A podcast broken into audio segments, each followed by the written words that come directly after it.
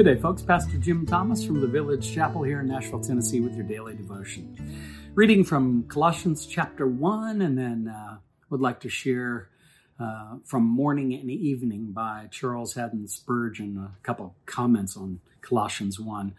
Uh, the letter to the churches in Colossae um, opens up this way Paul, an apostle of Jesus Christ, by the will of God, and Timothy, our brother, to the saints and faithful brethren in Christ who are at Colossae Grace to you and peace from God our Father. We give thanks to God, the Father of our Lord Jesus Christ, praying always for you, since we heard of your faith in Christ Jesus and the love which you have for all the saints. Listen to this. Because of the hope laid up for you in heaven, of which you previously heard in the word of truth, the gospel, which has come to you, just as in all the world, also it is constantly bearing fruit and increasing even as it has been doing in you also since the day you heard of it and understood the grace of God in truth. Powerful stuff there. And uh, Spurgeon, the Prince of Preachers, you know, from uh, so many years ago over there in England, he says this the hope which he wants to focus in on Colossians 1 5, the hope which is laid up for you in heaven. And this gives us, you know, moves us into that eternal perspective which I think is so important when we living in you know this tiny little slice of space-time history that we live in and everything swirling like it is and being shaken like it is and uh, uh, just seems that what we need is bigger vision a greater vision and a hope that's inexhaustible and a joy that can't be quenched at all our hope in Christ, Spurgeon says, for the future is the mainspring and the mainstay of our joy here. Let me say that again. Our hope in Christ for the future is the mainspring and the mainstay of our joy here. It will animate our hearts to think often of heaven, for all that we can desire is promised there. Here we are weary and tail worn, but yonder is the land of rest, where the Sweat of labor shall no more bedew the worker's brow, and fatigue shall be forever banished. I love those kinds of words. that the sweat of labor shall no more bedew the worker's brow. Try to use that word bedew this week somewhere. You know, the sweat of your brow gathers, it becomes dew on your brow. I love this. I love Spurgeon the way he uses words. But here he says that this hope that we have in Christ is the mainspring and mainstay of our joy here, because it animates our hearts, our hearts to think often of heaven, the new heavens and the new earth, not just pie in the sky, up in the sky, but as we've studied the book of Revelation, how God's gonna return and set all things right, and we we're so excited about that. All we can desire, though, is promised there when his kingdom comes in its fullness. Here we are weary and tail worn, but yonder is the land of rest where the sweat of labor shall no more bedew the worker's brow, and fatigue shall be forever banished. You just won't be tired anymore. Wow. That'd be awesome, wouldn't it? Hmm. To those who are weary and spent, the word rest is full of heaven. Rest. It's a beautiful word. Hmm. We are always in the field of battle. We are so tempted within and so molested by foes without that we have little or no peace. But in heaven we shall enjoy the victory when the banner shall be waved aloft in triumph, and the sword shall be sheathed, and we shall hear our captain say, Well done, good and faithful servant.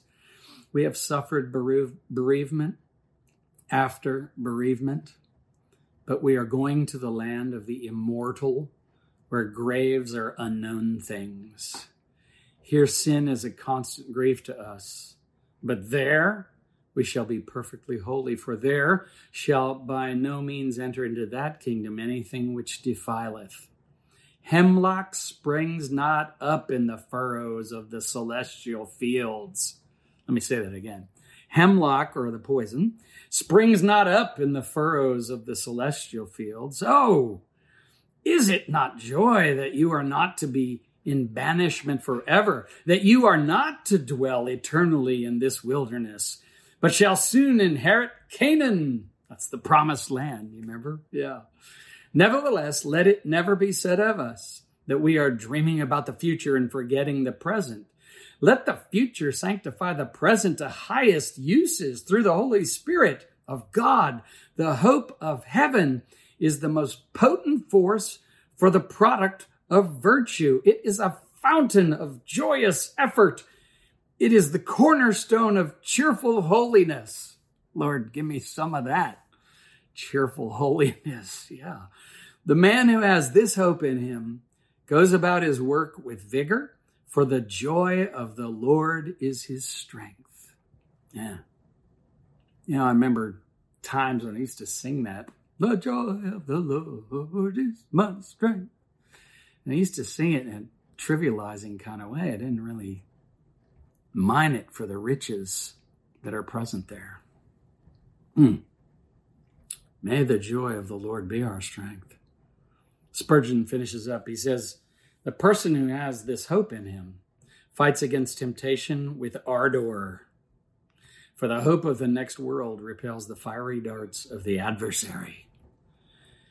He can labor without present reward, for he looks for a reward in the world to come. May the Lord give us an eternal perspective that puts in check all of the fear and all of the despair, uh, all of the frustration of our present world, because our eyes are set on the return of the King and the consummation or the fullness, if you will, of his coming kingdom where things will be set right one day.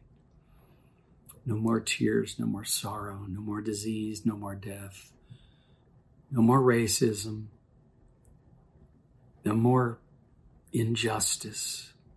Mm.